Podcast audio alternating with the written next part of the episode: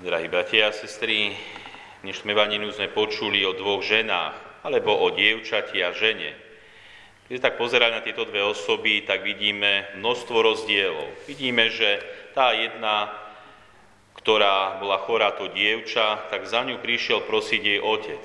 Na druhej strane tá žena, tá dospelá žena prichádza Ježišom Kristom a nehovorí nič, iba sa dotýka jeho šiada v duchu uverí, že uzdravie. Dalo by sa povedať, úplne iné udalosti. Takisto tá žena trpela 12 rokov, dlhá doba. Naopak to dievča, nevieme ako dlho trpelo, ale vieme, že umieralo a nakoniec dokonca aj umrelo. Množstvo rozdielov medzi týmito postavami. A hoci je tam množstvo rozdielov, je tam aj niečo spoločné.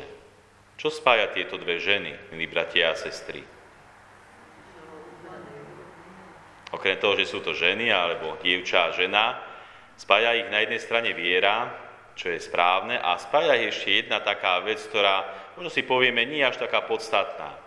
Spája ich číslo 12. Povieme si, no a čo, že to dievča malo 12 rokov a tá žena trpela 12 rokov na tú chorobu.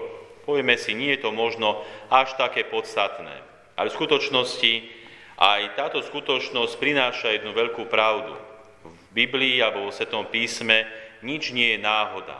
Ani to, že to dievča malo 12 rokov a stala sa aj táto vec, ani to, že tá žena trpela 12 rokov na krvotok a potom bola uzdravená. Číslo 12 v Biblii určuje alebo predstavuje vyvolenie. Tak ako si Boh vyvolil 12 kmeňov Izraela, ako si Boh vyvolil 12 menších prorokov, aj pán Ježiš si vyvolil 12 apoštolov. Dalo by sa povedať, je to číslo povolania alebo číslo vyvolenia. A tak si aj pán Boh povoláva v dnešnom evanieliu tieto dve ženy. Povoláva si ich preto, aby na nich skrze Božú prozreteľnosť a dobrotu ukázal veľkú Božú dobrotu, veľkú Božú lásku voči týmto ľuďom. Vidíme, že táto dobrota sa prejavila práve veľkými zázrakmi. Nebolo to nič prirodzené, aby sa tá žena takto vyliečila a to dievča bolo takto vzkriesené. Bol to mimoriadný Boží zásah, dalo by sa povedať, v tom pravom čase. V pravom čase, ktoré určil Boh. Aj keď tá žena si mohla hovoriť, už veľa trpím, už 12 rokov je dlhý čas a Pán Boh mi nepomôže. A predsa musel prísť ten pravý čas, aby prišiel pán Ježiš a pred veľkým zástupom ukázal alebo prejavil svoju moc, Božú dobrotu, keď táto žena bola vyliečená. Takisto aj ten otec, ten otec alebo predstavený synagógy, tie si mohol hovoriť, moje dieťa je ešte malé, má iba 12 rokov a už takto zomiera, trpí, nakoniec aj zomrie. Tie si mohol hovoriť, že kde je Pán Boh, keď mu nepomáha no musel prísť ten správny čas, aby Pán Boh zasiahol a vyliečil, uzdravil a vzkriesil toto dievča pred tým otcom a tými ostatnými domu, aby aj oni mali ešte silnejšiu vieru. Boh koná v pravom čase a nič, čo sa deje okolo nás, nie je náhoda. Dalo by sa povedať, Pán Boh koná aj skrze zázraky, mimoriadné veci. A naozaj Biblia, Sveté písmo je plné týchto zázrakov, plné mimoriadnej Božej činnosti. A my sme si možno povedali, keby sme aj my tak zažili nejaký taký Boží zázrak. Povedali ste si to už niekedy. Ja už hej, keby som tak zažil taký Boží zázrak, alebo keby Pán Boh takto mimoriadne zasiahol a zmenil nejaké tie veci v živote. A predsa Pán Boh nie, že nechce, ale nekoná prevažne týmito zázrakmi. A čítal som taký pekný príbeh, že za istým starcom prišli istí mladíci. Počuli o tomto starcovi, že dokáže konať zázraky. A tak prišli za ním a vyslovili svoju žiadosť a povedali mu, Otče, chceme, aby si vykonal tu pred našimi očami jeden zázrak, aby sme aj my uverili v Boha. Takúto žiadosť chceli títo mladíci. A tak tento starec im povedal, počkajte chvíľu. Tento starec vošiel do svojej izby, priniesol nôž a žartovne im povedal, sadnite si chlapci do radu, odreže vám hlavy a potom ich prilepím zázračným spôsobom. Len si sadnite ďalej od seba, aby som nepomiešal vaše hlavy.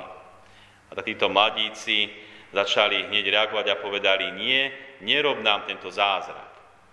Možno sa pousmejeme, že tento starec takto reagoval, ale reagoval takýmto spôsobom a vysvetlil týmto mladíkom tento ich postoj, tento svoj postoj a povedal im, ak by Boh chcel, aby ľudia uverili pomocou zázrakov, bolo by to veľmi ľahké, pretože jediným nadprirodzeným zásahom, viditeľným pre všetkých ľudí, by dokázal, aby všetci uverili. Avšak Boh nechce, aby ľudia uverili kvôli obdivovaniu jeho nadprirodzenej moci, ale chce, aby verili a milovali ho kvôli jeho nadmernej dobrote a láske. Kvôli tomuto máme poznávať, príjmať a milovať nášho Boha. Kvôli jeho nadmernej dobrote a láske. Nie zázraky nás majú privádzať k viere, ale práve tá nadmerná dobrota a láska. Aj keď si povieme možno, že v tomto svete nie je veľa dobra, nie je veľa lásky, je naozaj veľa prenasledovania, nespravodlivosti a zla v tomto svete. Diabol koná v tomto svete, aby zatienil alebo kde si ukryl, potlačil veľkú Božú dobrotu a lásku. My, kresťania, máme hľadať, spoznávať, príjmať a žiť túto Božú dobrotu a lásku. Boh nám dáva veľa možností, ako spoznávať Boha a Jeho lásku, či už cez druhých ľudí, alebo skrze sviatosti, skrze modlitbu, môžeme poznávať a ukazovať túto dobrotu a lásku aj iným ľuďom, aby aj iní ľudia nehľadali možno zázraky, veľkolepé veci v tomto svete a povedali si možno ako tí mladíci, chceme vidieť veľké zázraky, aby sme uverili. Táto viera by asi nebola taká správna, ak by mala základ iba na zázraku. Naopak, my máme uveriť, keď spoznávame veľkú Božú dobrotu a lásku. Spoznávajme, hľadajme, žijme túto Božú dobrotu a lásku, aby naša viera bola pevná. Ako hovorí sväté písmo, aby sme aj my verili a aby sme sa aj skrze vieru páčili Bohu. Amen.